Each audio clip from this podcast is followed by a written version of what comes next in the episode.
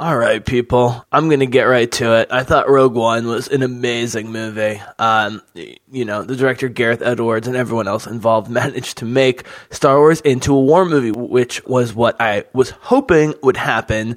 And then briefly uh, feared would fail, uh, but I've been, for some reason, feeling more and more confident going into this release. And maybe that colors my view of the movie, but it really hit on all the cylinders I wanted to. I know it wasn't going to be a touchy feely movie. It wasn't going to be a let's talk about our feelings movie.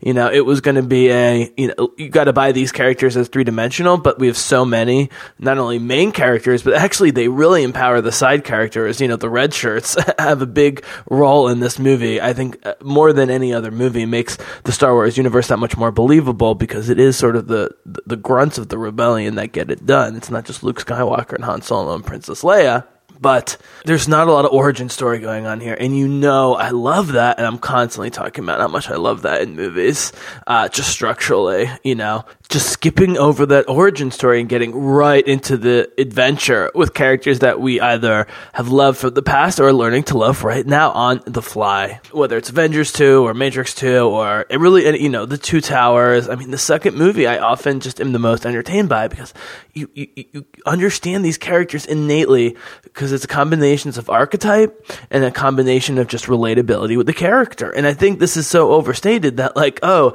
if we spend a lot of time, you know, uh, describing and explaining a character and, you know, trying to make them seem, you know, genuinely three dimensional, even though that's impossible in a two hour, 15 minute movie format, that somehow we can overcome the archetypes. But just because you spend more time with the characters doesn't make them uh, more relatable. It definitely doesn't make them less of an archetype.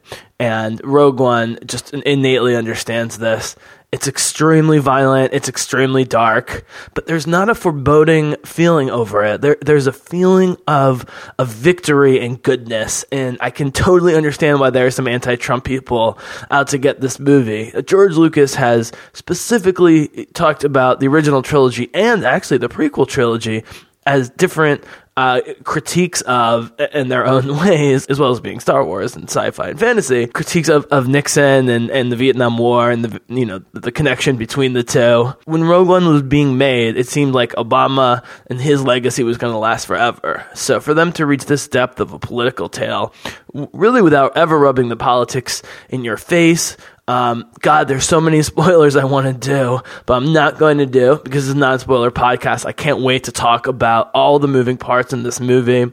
And people may criticize the main characters for not being fleshed out enough, but when you see all the side characters, from Mon Mothma to the other guys who go, you know, that's the thing. You think it's the Rogue One team that's going at the end. Nope, they're bringing an army with them, and then they get an even bigger army with them, which you kind of knew was going to happen. There's going to be a giant battle at the end. But the way they get to it with different factions in the rebellion, some want to be more aggressive, some want to be less aggressive. The Empire is just benefiting from the division within the left wing, if you will, which is quite similar to our situation where the, the right continues to manipulate and benefit from the divisions and the left, uh, because that's part of what being from the left is, is, is diversity. And so there's going to be disagreement. There's going to be arguments and, you know, and uh, the fascist side of things will always be able to unite because uh, they have such a common and simple goal, which is just control and domination for a specific group. One of the criticisms of this movie was there weren't a lot of aliens. Actually, there were a lot of aliens, but you know, when it came to the actual battle, they had to pick their spots because there's so much fighting. It's like a war movie, the way they're running around. But they get some great aliens, and not just cool looking aliens, but aliens of different scopes and sizes. I mean, you know, the uh, the K-Bot played by Alan Tudyk brilliantly in this movie. I mean, it just got laughs. Every single Alan Tudyk line killed in this movie. I was laughing at jokes by a, lot of the major characters, uh, which were more subtle, uh, but it was very clear that, that K2 uh, droid was, you know, as droids usually are, but uh, was going to be the, the, the main kind of uh, uh, nexus of hilarity, and indeed he was. Um, and I, I just I can't say a whole lot more because, you know, I, I'll leave you with this. I talked about uh, leading up to this movie, I've been talking about. I love that we know the ending. You know, we know that it's probably not going to go well for them, but that they're going to get the plans. We didn't know how that was going to happen from an A to B to C to D standpoint. You know, uh, how the fight's going to go, how they discover the data, why there's such a big battle when it seems they're a rogue crew. All of these things are answered in the movie, my friends, and more. So because we knew where it was starting, being, you know, a decade, decade and a half after the end of the prequels, with the Empire taken over but not fully consolidated, and we knew it was going to be right before A New Hope, we had to have a bunch of new characters that somehow fit into the main plot but just on their own little mission that it didn't fully intersect with the Skywalkers. Now, we know Vader's in this movie. I'll tease that there are other Skywalker references, definitely not appearances, not spoiling anything there, but you know, the Skywalker legacy is still very apparent in the movie. But as I've been saying, it frees the writers up. It really does when they know how it ends, because then it's all about the plot twists and the character twists in the middle to get you to that point. And this was a dark war movie. Do not be mistaken. A lot of people die and a lot of good guys die. If you're a parent out there, the deaths aren't brutal, and of course, as a PG 13 Disney movie, they're never bloody, but they're clearly deaths. This isn't get knocked out by a laser. Good guys and bad guys, they make it clear are dying when they get shot. And if that's true, then there are hundreds of deaths on screen in this movie, and you really feel them because it's either main characters, but more so, it's the main character's connection to the other characters, whether they're fighting against them or with them. And, uh, you know, Felicity Jones was the perfect vehicle for this movie. I mean, uh, look, I'll be the first one to say that the main characters in uh, The Force Awakens and, and, and, you know, the whole saga new trilogy, episode 7, 8, 9, uh, with Ridley and John Boyega and so forth, they are asked to carry a, more of a load than the actors and characters in this movie, being Rogue One. Um, however, that's partially because they're being built for three movies, and so you, you really have to invest in them. And so there's a lot of talking about their selves and their identities and their histories and their feelings in the first Force Awakens, which makes that movie great but here they spread the love around. They have so many characters. I mean, you definitely fall in love with and are, you know, connecting the whole time with the main crew of, of Rogue One, but they make it clear that the rebellion was a group effort. It wasn't just a couple of famous people, you know, and, and, a bunch of other drones who were just there for, for dramatic beats. They, they set this whole movie up strategically that it's important that Jyn Erso not just inspire her crew, which would have been the easy way and the normal way to go, but for Jyn Erso to inspire the entire rebellion and for it to fit within the greater story, it's absolutely awesome. Um, I couldn't help but think of Carrie Fisher the whole time. I know Daisy Ridley was also, you know, like Princess Leia and being a female lead in Star Wars, but, you know, in terms of her personality and her role in, in, in this particular vision, uh, Felicity Jones, as I thought might be the case, but was happy to see be the case, is more the Princess Leia character. Is she darker? Yes. She's not a princess.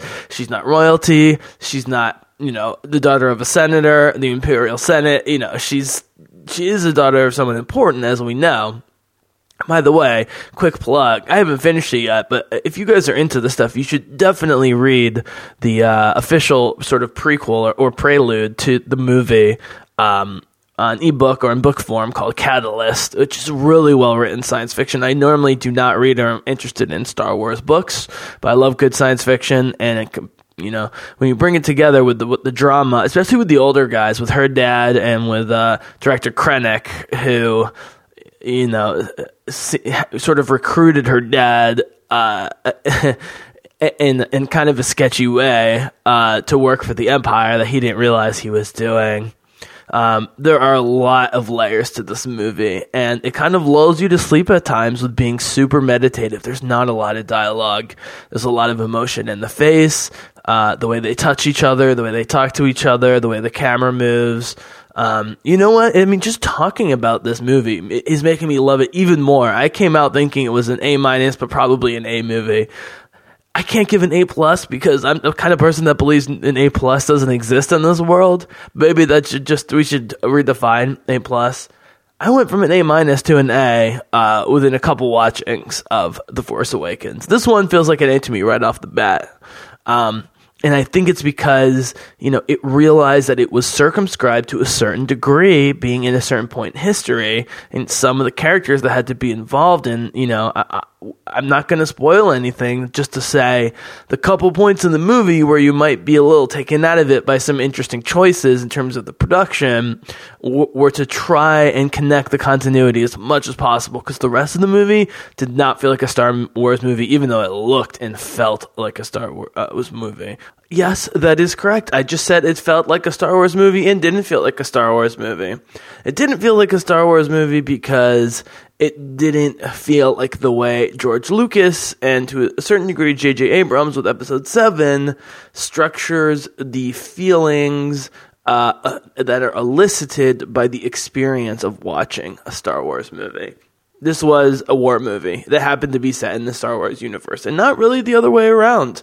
But it completely felt like a Star Wars movie in that the crazy amounts of action and fighting and adventure are pulled straight from what would be like a somewhat more uh, you know, modern mythological interpretation of that universe is. Meaning, if Star Wars were made today, I think it would look and feel exactly like this the feeling I was saying it was lacking was the sort of, you know, Han Solo quippy, Princess Leia, Luke doing their, you know, Lukey and Princess Leia thing.